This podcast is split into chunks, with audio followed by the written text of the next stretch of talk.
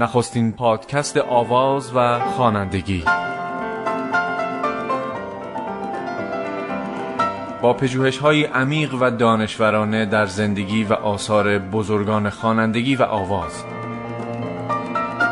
در گونه های مختلف از سنتی تا پاپ و کوچه باقی ها و لالزاری در این سلسله پادکست ها از جریان های مختلف خوانندگی و آواز خواهیم گفت. نمونه های صوتی منحصر به فردی را برای شما پخش و تحلیل خواهیم کرد. به حاشیه های بسیار جذاب و کمتر شنیده شده از چهره های معروف خوانندگی خواهیم پرداخت و مطبوعات تاریخ معاصر ایران را با گفتگوهای آنها و مطالبی که دربارهشان نوشته شده ورق خواهیم زد.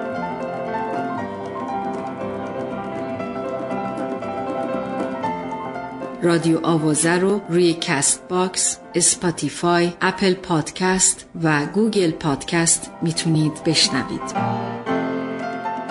درود بر شما همراهان همیشگی رادیو آوازه. من بنیامین بخشیزاده هستم و شما صدای من رو از این پادکست میشنوید.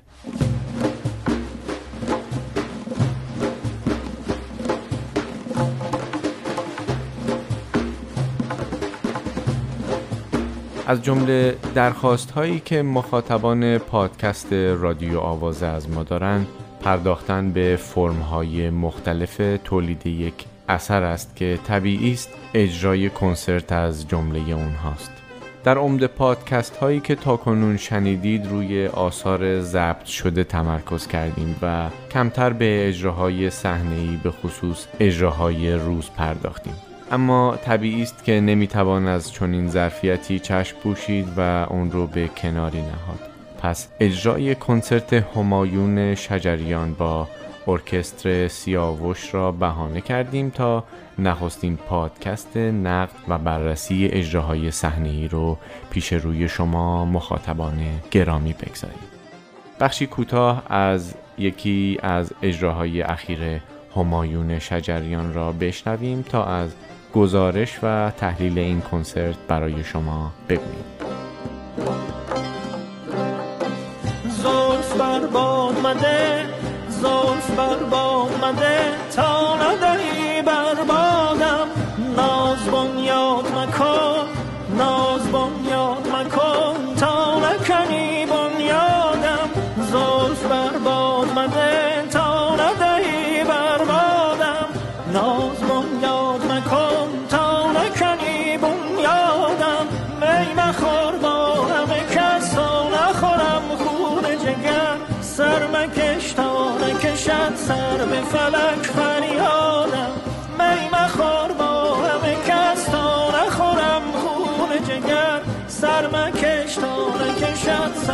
فلک فریادم بی تردید همایون شجریان در فضای موسیقی آوازی ایران چهره مهمیه.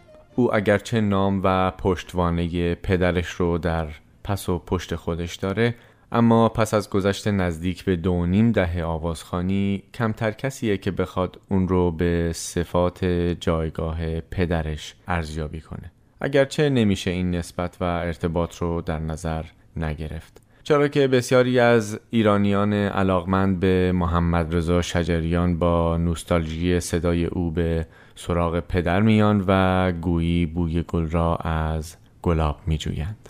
به قول مولانای بزرگ چون که گل بگذشت و گلشن شد خراب بوی گل را از که جوییم؟ از گلاب. و البته شاید همین بوی گلاب بود که یک رکورد تاریخی رو در خرید بلیت کنسرت های کشور به ثبت رسوند و آن فروش تمامی بلیت های کنسرت همایون در فاصله کمتر از 6 ساعت بود. کنسرت چهره های پرطرفدار بیهاشیه نیستند به خصوص همایون شجریان که عمده کنسرت هایش با اقبال عمومی روبرو میشه. اعلام قبلی همایون که می‌خواد کنسرتی برگزار کنه که امکان تهیه بلیت اون برای تماشاگران بیشتری با درآمدهای پایین هم فراهم بشه طبیعی است که بازار تقاضا رو یک بار بالاتر ببره. طبق آنچه که در اینستاگرام همایون اومده بوده قرار اولیه برگزاری کنسرتی پنج روزه بود در روزهای یکم، دوم، سوم، پنجم و ششم تیر ماه 1401 اما حجوم جمعیت سبب شد تا کنسرت به 13 روز افزایش پیدا کنه.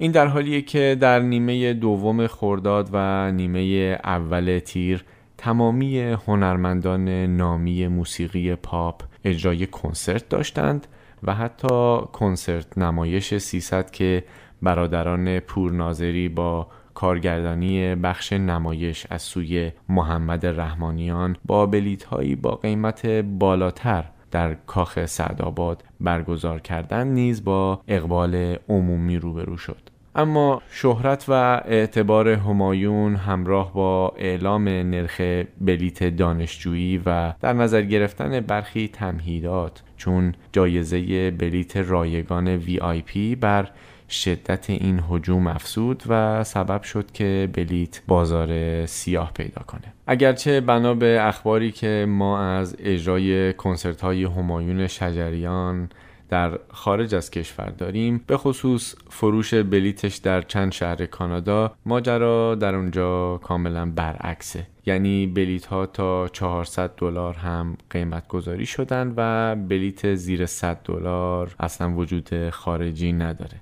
جالب اینه که تمامی بلیت ها فروش رفته و تهیه کنندگان در پی برگزاری دو نوبت اجرا برای یک شب هستند. زیدی می‌گفت هرچه همایون در داخل کشور تخفیف داده در خارج از کشور به نوعی جبران کرده. البته ما هم بخیل نیستیم اما در همان شهرها هم هستند ایرانیانی که امکان خرید بلیت هایی با این قیمت ها رو ندارند. در حالی که بسیار دوست دارند از نزدیک این کنسرت ها رو ببینند. کنسرتی که در آن از موسیقی ایرانی و اشعار و ادبیات بزرگان شعر و هنر ایران می‌توان شنید و یاد و نوستالژی کشور را به خاطر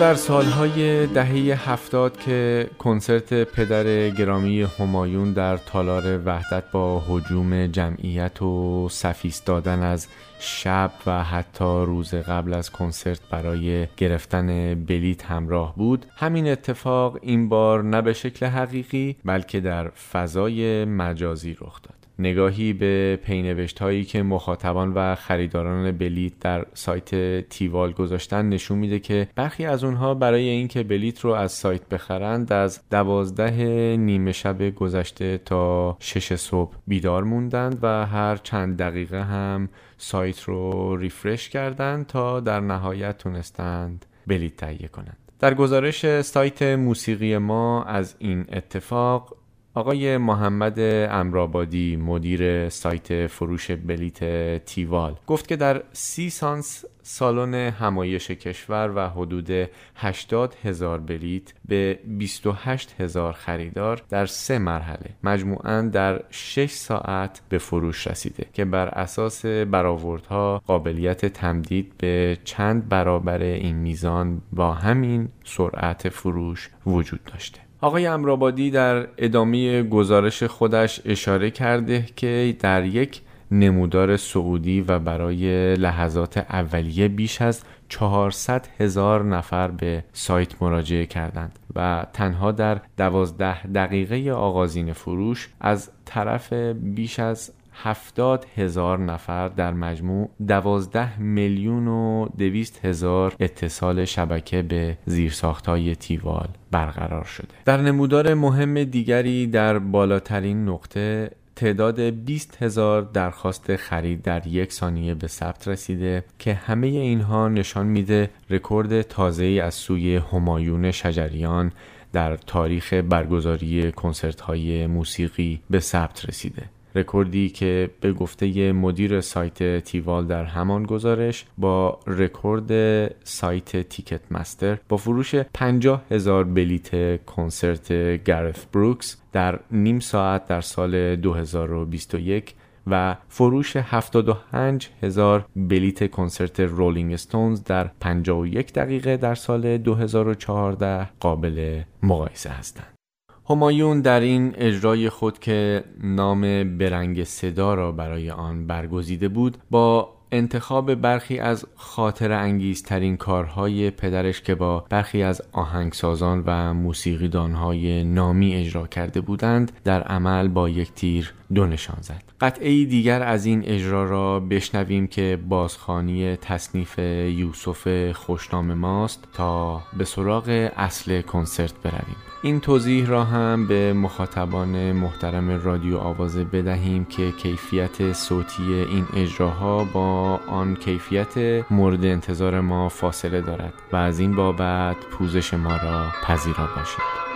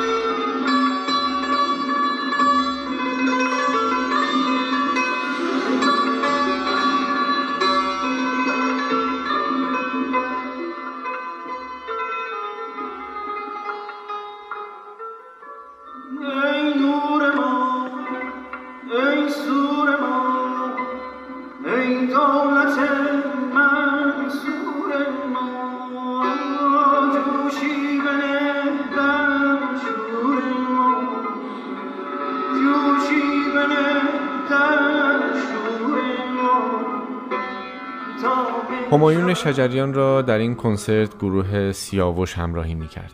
گروهی که از اوایل دهه 90 آغاز به کار کرد. اما ترکیب و سازبندی های این گروه به تناسب نوع آثار تغییرات فراوانی به خود دیده.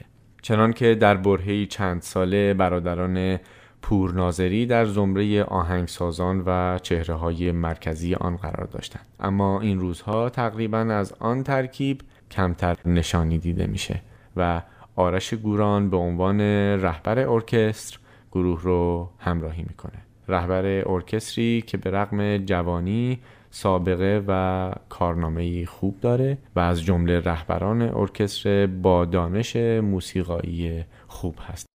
در کنسرت برنگ صدا ارکستر سیاوش دوازده ترانه تصنیف و یک چهار مزراب اجرا شد که سه قطعه آن قدیمی و از آثار پرویز مشکاتیان و نیز حسن یوسف زمانی بود. دو تصنیف از سعید فرجپوری و نیز ترانه هایی با آهنگسازی غلامرضا صادقی که در تیتراژ برخی سریال های معروف هم قبلا اجرا شده به همراه یکی دو قطعه با آهنگسازی آرش گوران از دیگر قطعاتی بودند که در این کنسرت تقریبا یک ساعت و نیمه اجرا شد. بشنویم گوشه ای از اجرای آقای همایون شجریان از تصنیف یک نفس آرزوی تو روی آهنگی از سعید فرجپوری با تنظیم غلامرضا صادقی بر روی شعری از کمال جعفری امامزاده. ای که همه نگاه من خورده گره به روی تو. ای که همه نگاه من خورده گره به روی تو. تا نرود نفس تن پا نکشم ز کوی تو. نفس تن پا نکشم ز کوی تو. گرچه به شعله می کشی قلب مرا بشبند بر دو جهان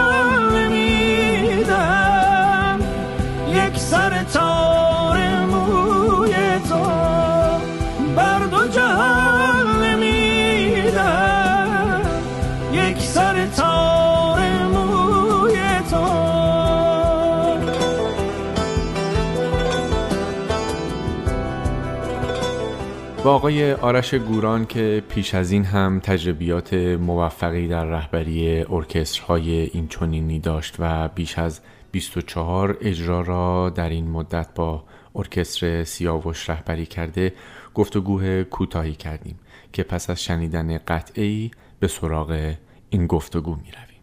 بشنویم بخشی از ترانه هوای زمزمه هایت با آهنگسازی غلامرضا صادقی روی اشعار حسین منزوی و هوشنگ ابتهاج که نخستین بار در سریال می‌خواهم زنده بمانم خوانده شد. کجاست بارشی از ابر مهربانه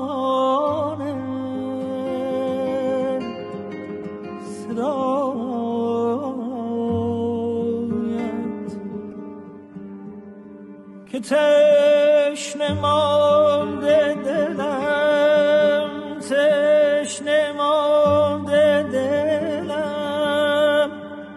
در هوای زمزمه هایت تو هیست دستم اگر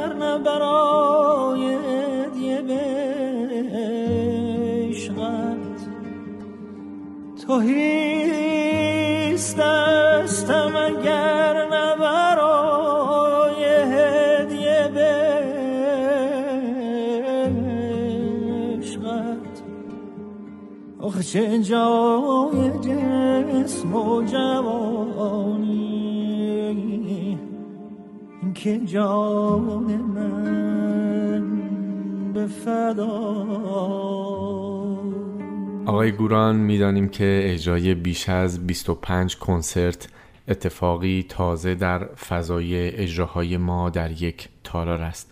ضمن خسته نباشید به شما. از شما می‌خواهیم که برای ما بگویید از چه زمانی به صرافت تشکیل چنین ارکستری افتادید و فلسفه رسیدن به چنین ترکیبی رو برای مخاطبان ما بگویید و اینکه آیا نمونه های مشابه تاریخی چنین ارکسترهایی را هم پیش چشم داشتید؟ درود به شما و درود به همه عزیزانی که این پادکست رو گوش می‌کنن بسیار خوشحالم که در خدمتتون هستم در رابطه با سوالتون باید عرض بکنم که بخشی از این پروگرام توسط جناب آقای شجریان با گروه سیاوش که خب سالهای زیادی است که با این گروه کنسرت میدن و فعالیت دارن و همکاری می‌کنن در کنسرت های پیشین به ویژه کنسرت های بیرون از ایران به صورت گروه کوچکتری با حضور سازهای کوبه‌ای و سازهای ایرانی اجرا شده بود و اینکه در این کنسرت در تهران تصمیم گرفته شد که در واقع با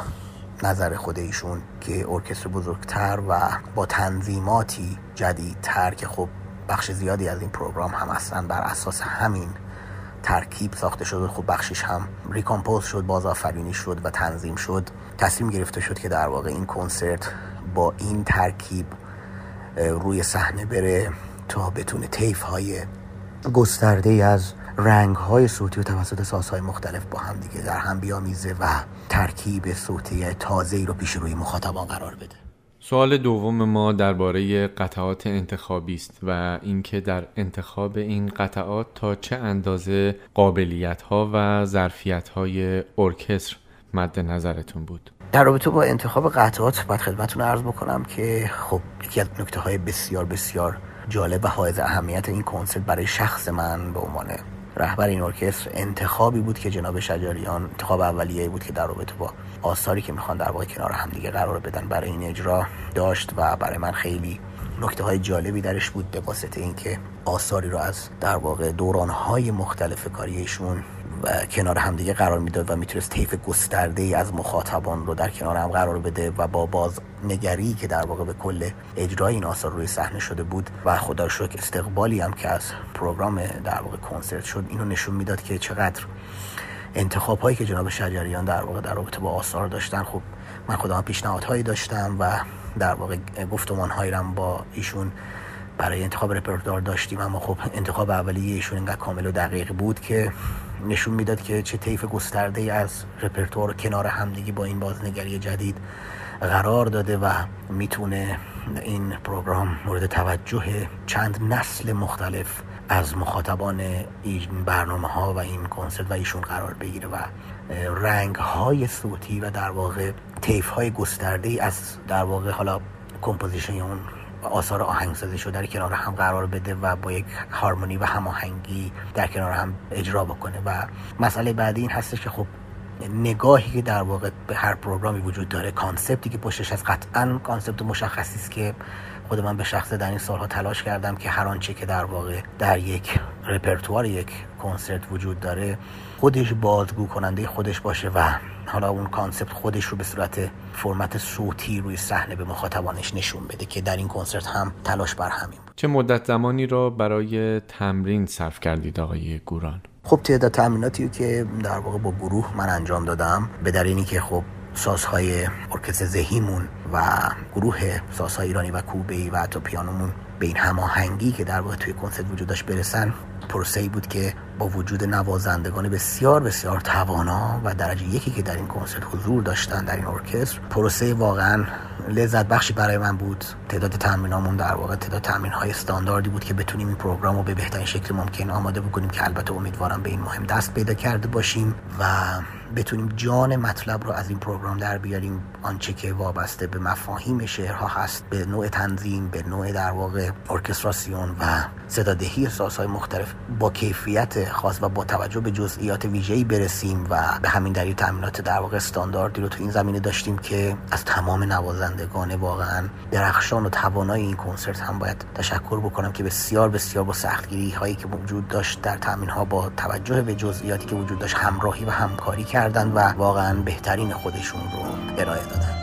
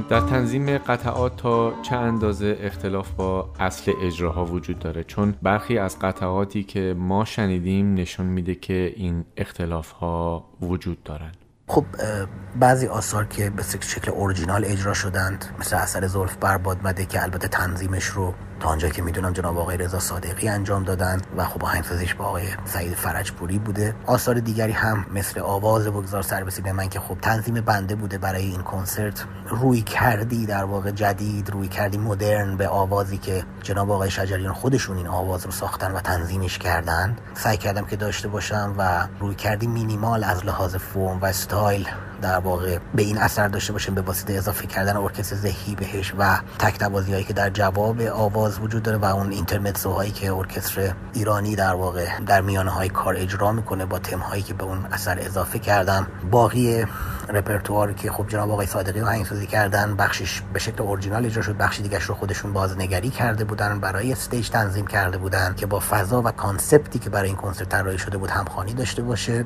اثر اشک مهتاب که تنظیم و ساخت جناب آقای یوسف زمانی بود به شکل اورجینال خودش اجرا شد و البته متعهد به اورجینالش بود و کمی در واقع recomposition اتفاق افتاده بود توش بازآفرینی اتفاق افتاده بود در تنظیمی که سازهای ایرانی به جای سازهای بادی بهش اضافه شده بوده و در تمام تنظیم قطعات در واقع سعی شده بود که به این concept رپرتوار فکر بشه. اثر دلستان که خود جناب آقای شجریان آهنگسازی کرده بودن و جناب آقای افتخاری اجرا کرده بودن رو من تنظیم کردم در واقع بازآفرینی کردم recompose کردم و در واقع استایل جاز رو من بهش اضافه کردم و روی کردی نو به این ملودی این آواز سعی کردم که داشته باشم که خدا رو احساس بکنم که با استقبال خوب مخاطبان همراه شد و البته که با اعتمادی که جناب شجریان در تنظیم این اثر به من کردند من این کار رو انجام دادم و این روی کرده نور رو سعی کردم که در این در واقع اثر داشته باشم. و مرغ سهر که خب باز هم از تنظیم های شخص بنده بوده که خب قبلا هم برای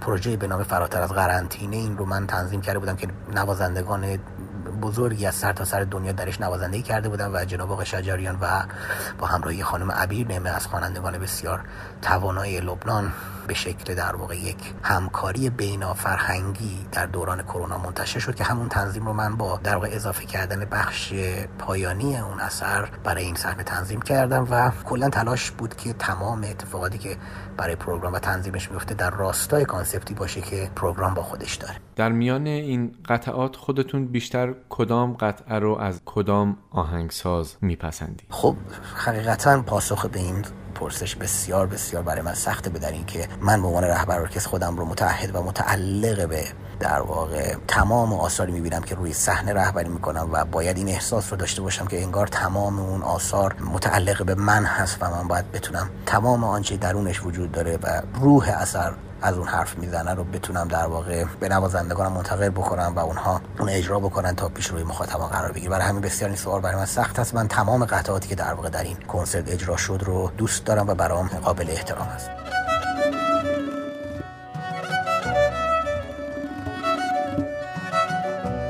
بشنویم بخشی از قطعه اشتیاق با آهنگی از سعید فرجپوری که البته در اجرای کنسرت با تنظیمی متفاوت عرضه شد و ما به دلیل دسترسی نداشتن به آن اجرا از آلبوم خورشید آرزو این قطعه را انتخاب کردیم که روی شعری از فریدون مشیری خوانده شده. در کنسرت تالار کشور این قطعه با تنظیم آقای آرش گوران اجرا شد. بگذار سر به سینه من. تا که بشنوی آهنگ اشتیاق دلی دردمند را.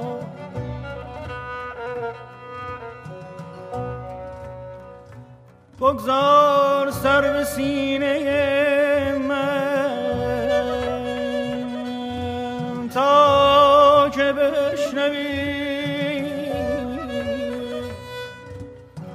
آهنگ اشتیاق دلی دردمند را. شاید که بیش از این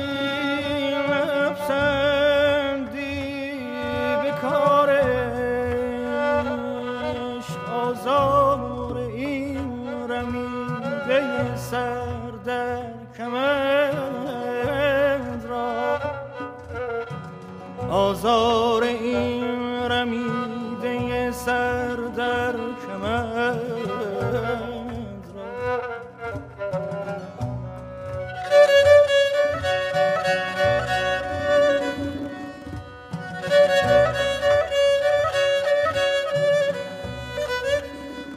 یک سوال دیگه هم این که کار کردن با آقای همایون شجریان چگونه بود؟ از ویژگی های کاری با او در تمرین و اجرا برای ما بگید. خب تشکر ویژه دارم از مهر بیکرانی که تمام مخاطبانی که در این شبهای این کنسرت حضور داشتن و بر ما روانه کردن واقعا نشون می‌داد که چقدر با رپرتوار ارتباط برقرار کردن چقدر کیفیت اجرا رو میپسندن و این برای من شگفت انگیز بود و بسیار لذت بخش بود و خستگی رو از تن من و تمام تیم و نوازندگان در واقع پروژه برنگ صدا بیرون می‌کرد و واقعا لذت بخش بود که همچین بازخوردی رو از مخاطبان می‌گیریم. به ویژه در رابطه با کیفیت اجرای موسیقی خیلی لذت بخش بود چرا که ما راجع به تک تک نوت ها در تمرین ها با هم حرف زده بودیم و اینکه می‌دیدیم چقدر همه اینها دیده شده و برای مخاطبانمون اهمیت داره. بسیار بسیار برای ما قابل در واقع احترام و ارزش بود و از این بابت خیلی خوشحالم. بی تردید این اجرا روی مخاطبان تاثیراتی هم داشته و این واکنش ها به شما هم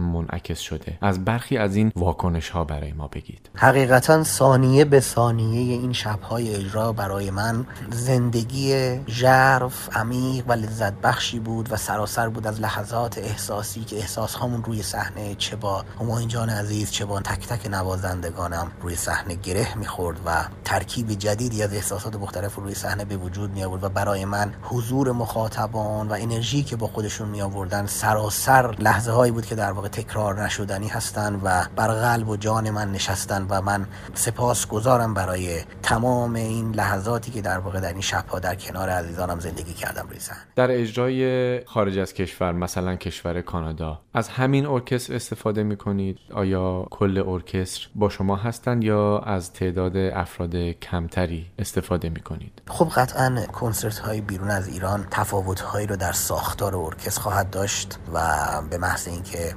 این ترکیب ها نهایی بشه حتما به سمع و نظر عزیزان خواهیم رساند. ولی تلاش می‌کنیم که کمیت در واقع برای ما مهم نباشه و به کیفیت کار اهمیت بدیم و تمام تلاشمون رو می‌کنیم که بتونیم تمام مخاطبان در واقع این کنسرت رو راضی نگه داریم با تمام تلاشمون رو خواهیم کرد. برای اینکه بهترین اجرای ممکن رو از این آثار داشته باشیم. امید که این اتفاق بیفته. در کل این تجربه را تا چه اندازه موفق می‌دونید و آیا قصدی بر تداوم آن هست؟ خب با توجه به استقبال بسیار بسیار خوبی این کنسرت ها شد و با توجه به در واقع بازخورد های خوبی که این ترکیب و این نوع ارائه در واقع آثار در کنسرت دریافت کرد و این بازخورد ها بازخورد هایی بودن که واقعا انرژی بخش بودن و سرشار از مهر و لطفی بودن که در واقع مخاطبان به این کنسرت و ما داشتن من خودم به شخصه موجب غرور و مباهات هست برای من که بتونم در خدمت این ارکستر و جناب آقای شجریان باشم به واسطه تمام اتفاقات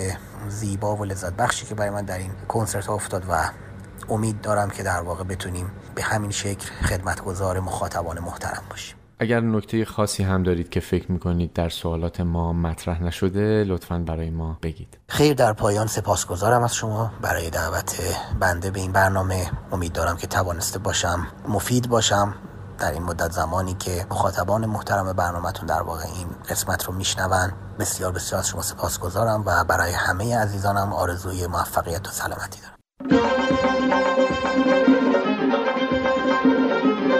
شما عزیزان می‌تونید به سایت ما به نشانی www.iranmemusic.com برید. و از بخش تماس با ما راه های ارتباطی ممکن رو با تولید کنندگان این پادکست به دست بیارید. همچنین می‌تونید به پادکست های ما دسترسی داشته باشید و شنونده اونها باشید.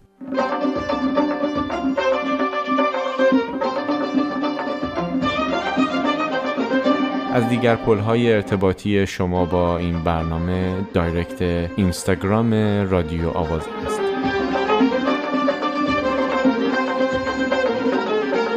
رادیو آوازه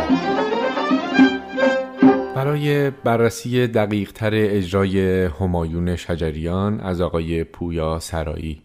آهنگساز و نوازنده سنتور و مدرس دانشگاه خواستیم تا برخی از وجوه این کنسرت را از زاویه نگاه خودش برای ما بیان کند. سخنان آقای سرایی بیشتر بر ابعاد جامعه شناسانه این کنسرت تکیه دارد اگرچه در بخشهایی هم ایشان درباره انتخاب قطعات و اجرا و رهبری ارکستر هم نظراتشان را بیان کردند. در لابلای این اظهار نظرات و به تناسب موضوعی که مطرح می شود بخشهایی از اجراها را که پیش از این در قالب آلبوم یا تیتراژ برخی سریال ها و فیلم ها آمده بود برای مخاطبان گرامی پخش می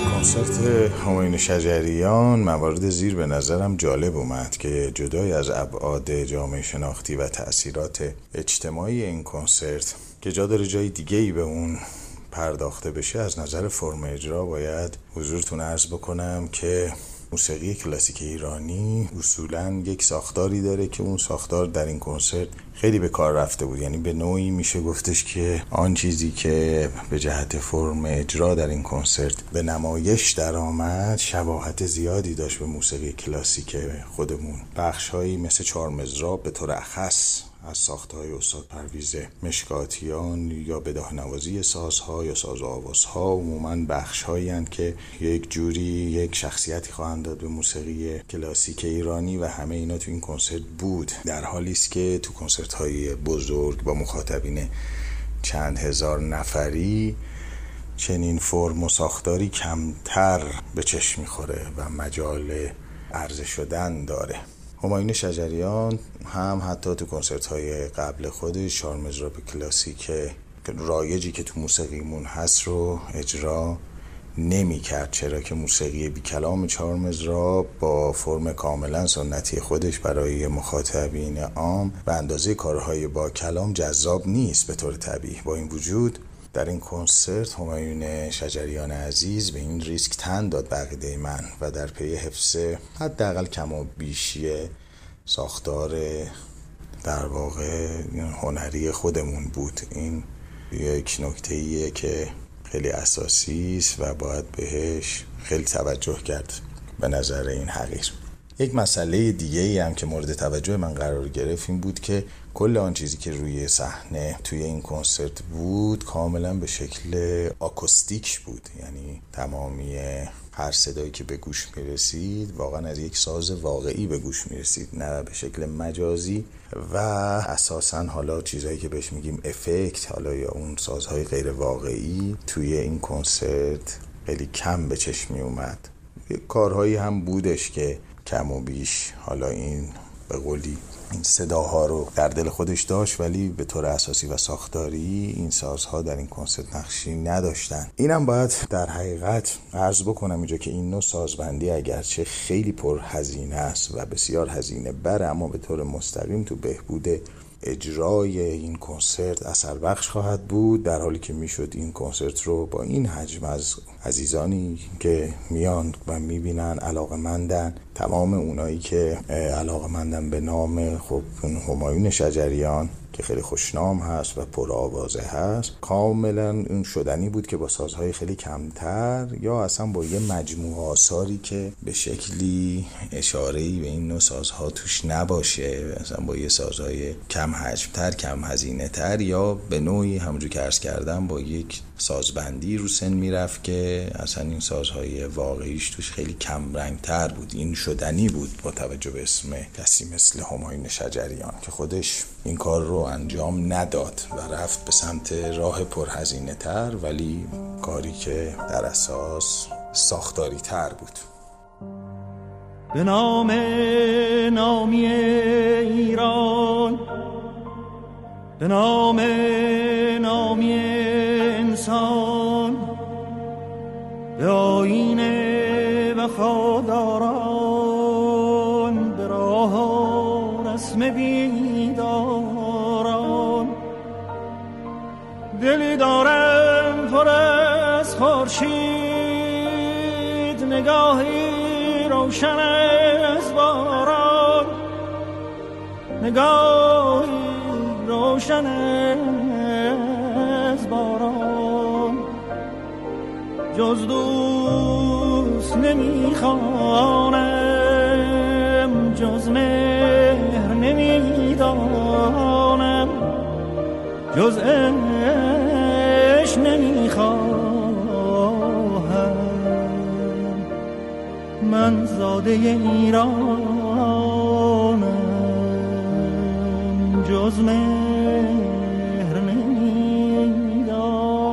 قضیه دیگه ای هم که به نظر من خیلی به چشم می اومد وجود رهبر بود در این کنسرت. اینم به این دلیل به نظر من اساسی و مهم اومد که تو یک چنین تیپ کنسرت هایی که انقدر حجم بالاست چند هزار نفر آدم و مخاطب میاد می‌بینه. چند ده هزار نفر اگر که همه رو سر جمع بکنیم هر چند ده سانسی که کنسرت هست عموما تو این تیپ کارها اگر هم کسی با این نام روی سن باشه عموما در نقش یک سرپرست بیشتر تا یه رهبر واقعا به شکل کلاسیک خودش کسی که واقعا خط و ربط رو بتونه که سازمان دهی بکنه برای همه نوازنده ها و بتونه کار ویژه اون بالا انجام بده واقعا به طور اخص. و این کنسرت خیلی برای من جالب بودش که با یه شخصی در این نقش بود و واقعا هم کار می‌کرد. شخص جوان و در این حال کسی که صاحب نام هم هست آرش گوران عزیز.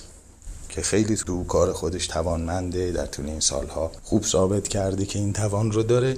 شاید یه بخش دیگه هم باشه که حالا توی این سکشن بخوام اشاره بکنم بهش این است که شعرهایی که در واقع توی این کنسرت به کار رفت باز در عین اینکه یه نیم, نیم نگاهی هم داشت به شعر معاصر ولی باز هم دور نبود از یک شعر عروضی کلاسیک ما. چهار تا از کارهایی که توی این کنسرت بود با شعر عزیزان و بزرگنامانی بود مثل خب این حافظ یا سعدی یا مولانا که باز این در حالیه که تو این تیپ کارهایی که خیلی پر آدم است و پر مخاطب هست پر علاقه مند هست اصولا همه میرن به دنبال یک شعرهایی که جنبه مثلا عشق خیلی خیلی عجیب غریبی توش داره خیلی قلوب آمیز دست می‌ذاره رو بعد عاطفی که باید در شعر باشه. اینم برای من جالب و عجیب بودش که آقای همایون خان شجریان با اینکه خب این می‌تونست اثرگذاری رو با این سازوکار به سمتی پیشش ببره که اثرگذاری رو رو اون چند ده هزار نفری که دارن میان اون کنسرت رو می‌بینن اضافه تر کنه و بیشتر بکنه. ولی هیچ دلیل خاصی توی این ندیده. یعنی بین مثلا 7 تا کاری که با کلام بود در این کنسرت چهار تاش باز همچنان با شعر کلاسیک بوده که این خیلی از نظر من این نکته ایه که باید روش دست گذاشت و, و جالبه. شهره شهر شهره شهر مشا تا ننم سر در کو. شور شیرین من ما شور شیرین من ما تا نکنی.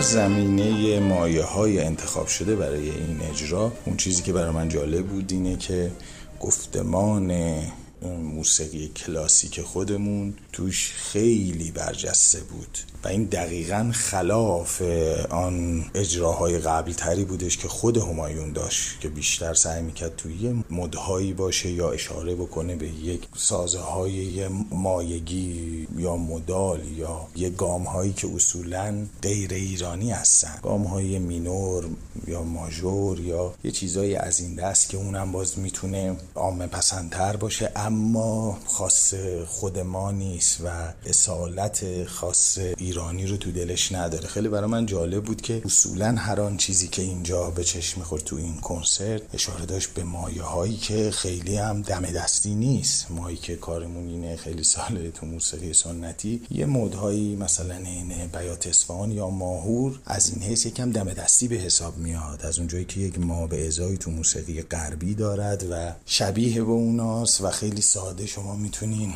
توش به سمتی برید که اثر بخشتر باشه به لحاظ عام پسند بودن. ولی مثلا اشاره داشتن به ابوعطا یا مثلا به دشتی به افشاری اینا یه تیپ چیزاییه که خیلی خاصه و علل اصول شاید یه که توی این سطح بازم من عرض می‌کنم برای چند ده هزار نفر آدم بخواد یه کنسرتی بده خیلی براش با ریسکه که دست بذاره رو این مدها علل اصول میره دست می‌ذاره رو مدهایی که کم عامه پسندتره این هم از این جهت چیز خاصی بود و به چشم می اومد. یه مسئله دیگه هم که می‌خواستم اشاره بکنم یک قضیه است به اسم ارنجمنت کردن یا ارنجمان کردن یا تنظیم موسیقی که تنظیم موسیقی هم عموما تو این تیپ کنسرت ها اینایی که چند ده هزار نفر آدم قراره بیان و بشینن عموما میره به سمت ساده شدن خیلی ساده شدن. یه خط بسیار ساده که درکش برای سطح عوام که شاید میان تو اون کنسرت میان میشینن خیلی سخت نباشه و براشون عجیب غریب نباشه و خیلی ساده درک بکننش.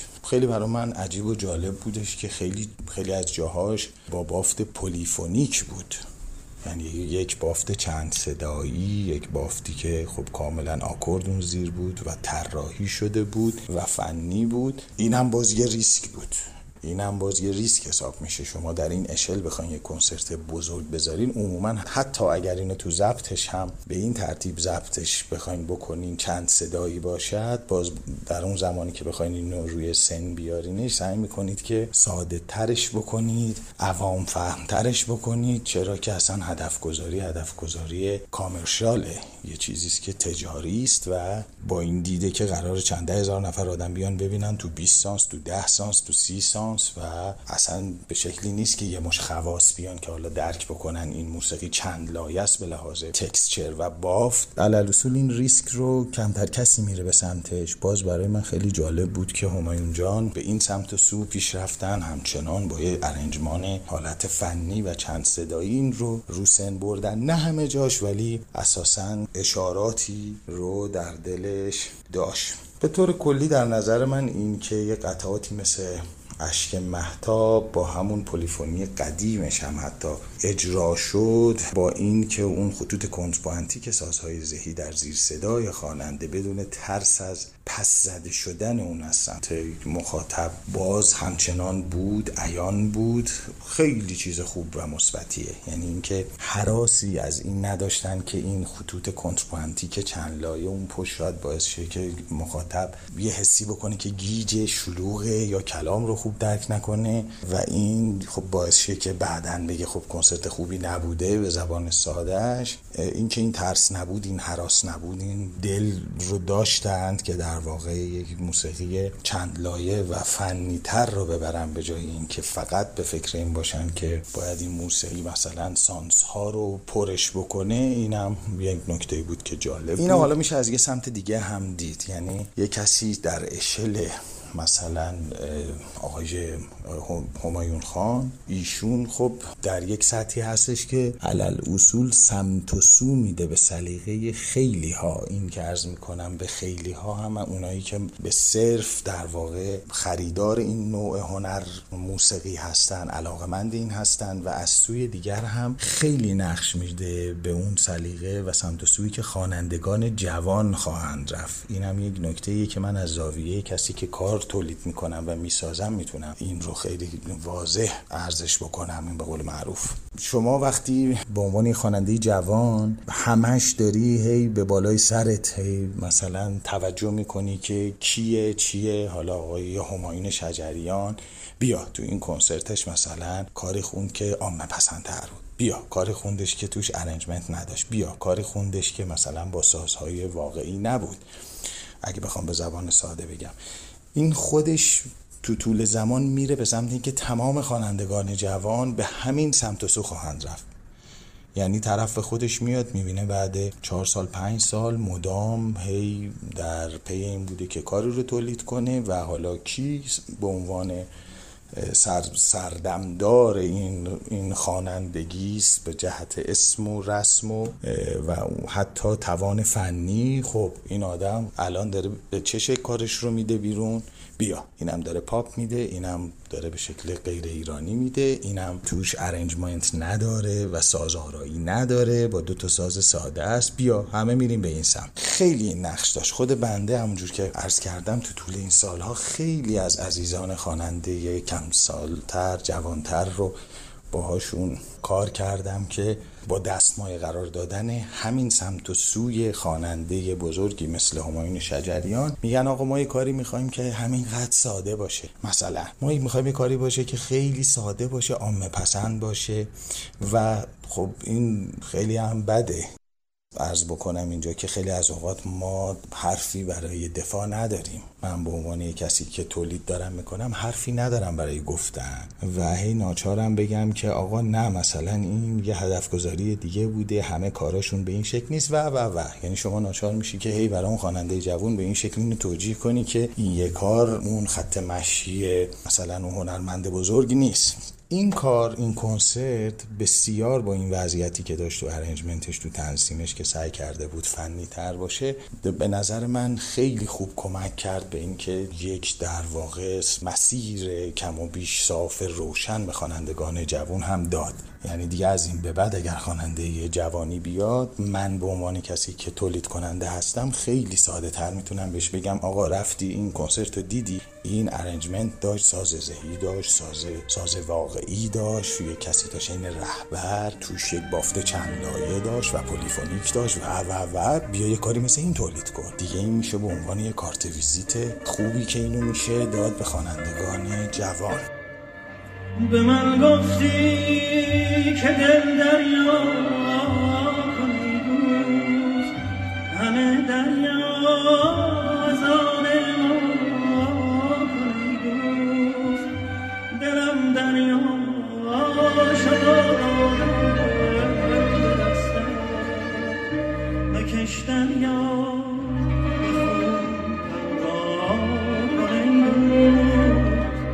مکش دریا.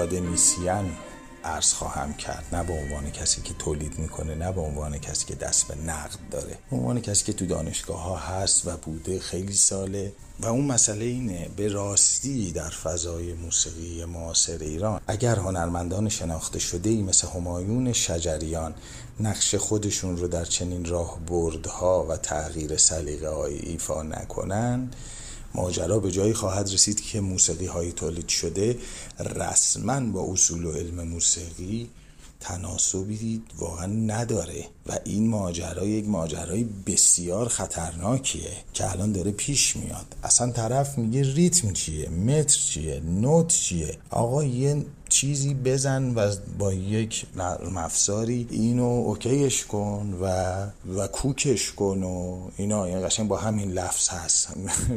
که میگن اینو برامون اوکی کن. اینو برامون اصلا نه طرف صدا داره نه نه سوادی داره نه درکی داره که این ریتم این متر اینجاش کندی اونجاش تندی اونجاش فالشی اینجاش صدا سازی تو مشکل داره اینجاش تحت فشاری اینجاش بمت خوب نیست. اصلا تو صدات برای بم خوب نیست تو صدات برای این قسمت زیر خوب نیست انقدر دوست داری که داد بزنی و بالعکس. و اصلا میره به سمت اینکه شما دست می‌ذاری رو ماجرا همش میگن که آقا بیا کی یکم کار تولید کرده بیا اینا هم نداره نه تنظیم داره نه ارنجمنت داره نه هیچ. این است که یه کسایی مثل آقای همایون خان خیلی در این زمینه نقش خواهند داشت. همونجور که تو بخش قبلتر هم عرض کردم بسیار نقش خواهند داشت برای خوانندگان جوان هنرمندان جوان که یک سر و شکلی بدن به این ماجرا که کار با هدف گذاری مثلا فروش صرف و تجاری خیلی فرق داره با کاری که هم فنی باشه هم عامه پسند باشه. خیلی از کارها رو ما داریم هم در موسیقی شرق و غرب. بسیار عامه پسندن بسیار قشنگن زیبان. ولی در این حالم بسیار فنی هستن. خیلی زیاد داریم. بسیار زیاد داریم از این کارها. که هر دو وجه دارن و واقعا در نوع خودشون کم نظیر هستند یه کسی این همایون تو این کنسرت به نظر من خواسته یا ناخواسته دست گذاشت بر یک مسیر صحیحی که از یه کسی عین اون تو قد و وزنش تو اون نام بلند استاد شجریان پسر ایشون ایشون بودن رو ما در واقع از ایشون انتظار داشتیم. و مسئله دیگه که باید اشاره کنم موضوع انتخاب آثار بود از استاد شجریان بزرگ در این کنسرت. این موضوع از اونجایی که اشاره داره به بحث بیانگری تو موسیقی از اونجایی که ربط پیدا می‌کنه به یک بحثی به اسم هستی شناسی اونتولوژی در هنر. حالا خودش یه بحث خاص دیگه است و مجزاست. اما اشاره بار از بکنم که به نظر من اینی که آثار قدما رو بالاخص با یک ارنجمنت جدید بخوایم رو صحنه بیاریم و دوباره ضبط بکنیم یک بازآفرینیه یک خلق جدیده. من باز بخوام اشاره وار بگم تو بحث هستی شناسی هنر اینو داریم که شما یک موقع دانستگی این که یک اثر اثر اصیل نیست این قضیه در واقع میره به سمتی که شما بگین این هنر اصلا ارزشمند نیست. یعنی شما اگه بهتون یه عکسی رو بدن از یک شاهکار جهانی و به شما اینو بگن که این یک عکسه و اصل اون اثر نیست. شما میگی خب آقا قرار اصلا نیست که به دردی بخوره. برو بابا. هر چی طرف بگه شما ببین به فرمش نگاه کن به رنگش نگاه کن به شکلش نگاه کن. این همون اثره. فقط من عکس گرفتم ازش میگه برو آقا. اصلا این چیه تو عکس گرفتی؟ اگه بخوام به زبان ساده بگم به زبان آموزشی بخوام بگم این اینه بحثش. یعنی توی این بحث هستی شناسی هنر هر آن چیز ریزی که در اون اثر هنری باشه نقش خواهد داشت روی درکی که از اون اثر شما دارید. حتی اگه خود همون اثر هم عکس بگیریم و علم به این باشه که این یک عکس از اون ماجرا دیگه اون از ارزش خودش رو از دست خواهد داد. و اون اصیلی که اون اثر هنری داره دیگه از دست خواهد رفت. بنا به این بنا به این اصل ما وقتی یک ارنجمنت جدید می‌کنیم از یک اثر قدیمی این یک خلق جدیده یک بازآفرینیه. اون عزیزی که این کار رو ساخته تو مثلا عهد قاجار یه خط ملودی بوده. یه خط ملودی بوده برای کلام. قرار نبوده که دیگه با ریتمش بازیشه با سازبندیاش بازیشه و چه بسا مثلا تا سه بخش صوتی دیگه اون زیر بخوایم که به وجود بیاریم. یک بافت پلیفونی اون زیر بخواد که پدید بیاد اونا دیگه همه خلق باید بشه دیگه. چهار بخش صدایی رو که شما در نظرش بگیرید اون یه خط اصلی که روی در واقع خودشه و کلامه. اون سه بخش دیگه خلق باید بشه. یعنی پس در هر صورت این یک بازآفرینی جدیده. این هم این متاسفانه فکر به نظر حقیر یکم قدیمی و سنتی و به نوعی ابطال پذیره که ما این متاسفانه این رو داریم اینجا تو دوروبری همون که خیلی از آثار بسیار تاپی که تو تو عهد قاجار بوده رو دیگه حاضر به این نیستن روش کار کنم میگن این که خب بوده خونده شده. آقا اون یک بافت تک صدایی بوده و اصلا با سازبندی جدید یک یه رنگ دیگه خواهد شد یک هستی جدیدی خواهد داشت. همونجور که من عرض کردم به جهت هستی شناختی یک هستی جدیدی خواهد داشت به این شکل اثر هنر از این حس باز خیلی خوشم اومد که یک کسی مثل آقای همایون خان دست گذاشتن روی ماجراکارهای پدر. این حراس این که مثلا سرو چمان یا اشک محتاب مثلا همان گونه که بوده است بوده است. بله همون گونهش هم هست. خیلی زیباست و اصالت خودش رو داره و هستی خودش رو داره. ولی دلیل به این نمیشه که نسل جدید قرار نباشه که به سمت اینا نره و یه برداشت جدیدی که خاص این نسل ازش انجام نشه. اینها یه چیزایی بود که به نظر من در این کنسرت به چشم می اومد و سعی کردم کمی به زبان ساده بگم چون خیلیاش اشاره داره به مباحثی که خب یکم فنی تره مثل اون بحثای چند صدایی تره یا بخش دیگهش همجور که ارز کردم به مباحث هستی شناختی. اشاره داره عوض می‌خوام در جاهایش خیلی سعی کردم که ساده تر سخن بگم. نخستین پادکست آواز و خوانندگی. با پژوهش های عمیق و دانشورانه در زندگی و آثار بزرگان خوانندگی و آواز در گونه های مختلف از سنتی تا پاپ و کوچه باقی ها و لالزاری رادیو آوازه رو روی کست باکس، اسپاتیفای، اپل پادکست و گوگل پادکست می‌تونید بشنوید.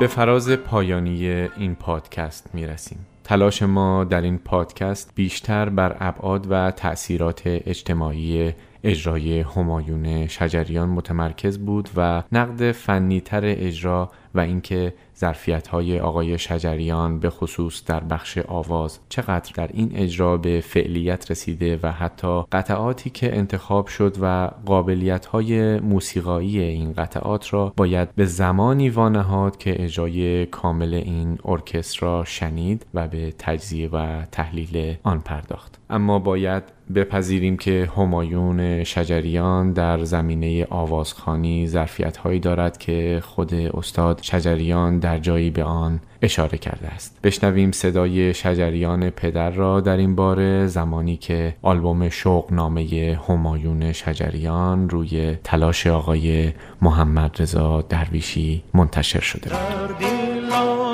بود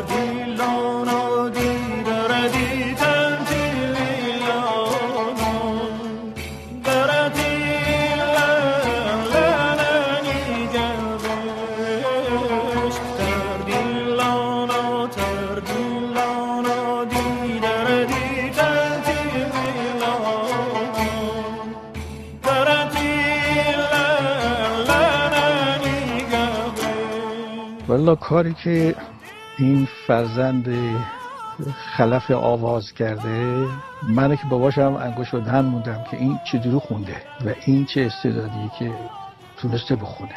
کار من در حال حاضر نیست نبود. یعنی من در حال حوصله من و توان الان من نبود این کار. ممکن بود در جوانی با این کار برخوردی داشتم و اینها و با تمرین زیاد می‌تونستم این کار رو اجراش بکنم.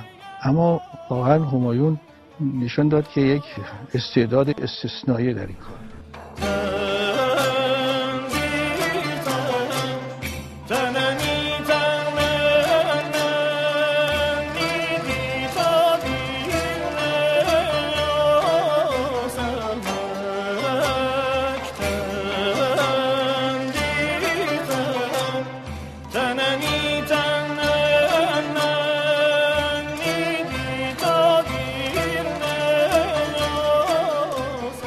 ظرفیتی که شجریان پدر از آن سخن گفته باید در جایی مثل یک اجرای بداهه با تکنوازی قدر و چیر دست بروز و ظهور پیدا کنه و به یک آواز دشتی کوتاه و چند دقیقه ای در یک کنسرت یک و نیم ساعت منحصر نشه. جایی شبیه آنچه که بیش از سه دهه قبل پدرشان در تالار وحدت با نگ محمد موسوی ستاره جلال زلفنون و همچنین ستاره داریوش پیرنیاکان به اجرای برنامه پرداخت و متاسفانه هنوز آن اجراها به شکل مطلوب با کیفیت خوب و به شکل رسمی منتشر نشدند. اما بینندگان آن سه اجرا هنوز هم طعم آن را در ذهن دارند و یا آنچنان که خود شجریان بزرگ اشاره کرده. اجرای آواز بیات ترک در آلبوم در خیال با ستاره هیبت افکن بهداد بابایی. بشنویم بخشی از اجرای شجریان پدر با ستاره بهداد بابایی را که گفته میشه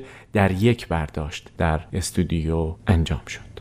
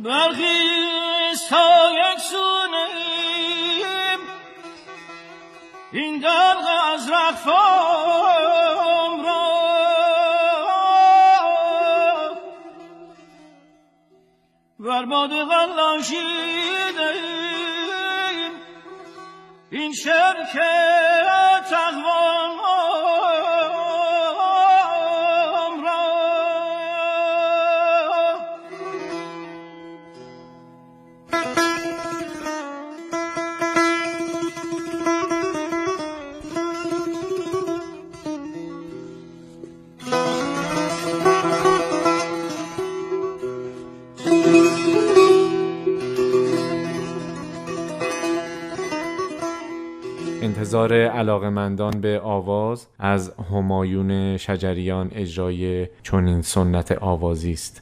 آیا همایون به چنین چیزی هم می اندیشد؟ باید منتظر ماند و دید. رادیو, رادیو آوازه. سکوتت را ندانستم.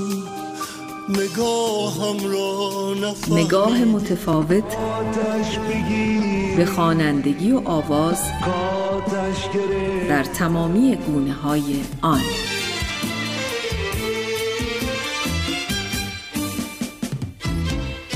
رادیو آوازه رو روی کست باکس، اسپاتیفای، اپل پادکست و گوگل پادکست می‌تونید بشنوید.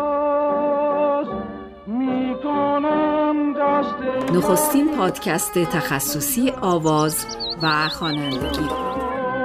بهار آمد گل و نفرین نیاورد.